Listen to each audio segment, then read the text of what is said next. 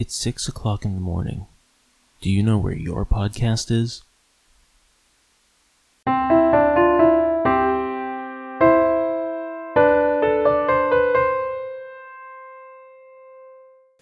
Good morning, podcast land.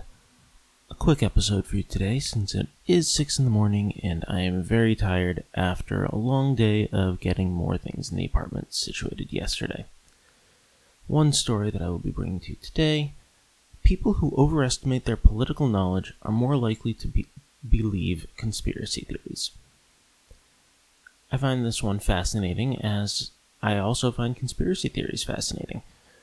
Our Wednesday reporter Maxwell is very well versed in the conspiracy theory that the earth is actually flat. I'm now off to investigate whether when the sun crests over the hill next to my house, or apartment, or whatever I feel like calling it, apparently. If the sun, cresting that hill, actually does line up with the pyramids that I built in my living room. Today's bird of the day is the Baltimore Oriole. It is orange, and I like it.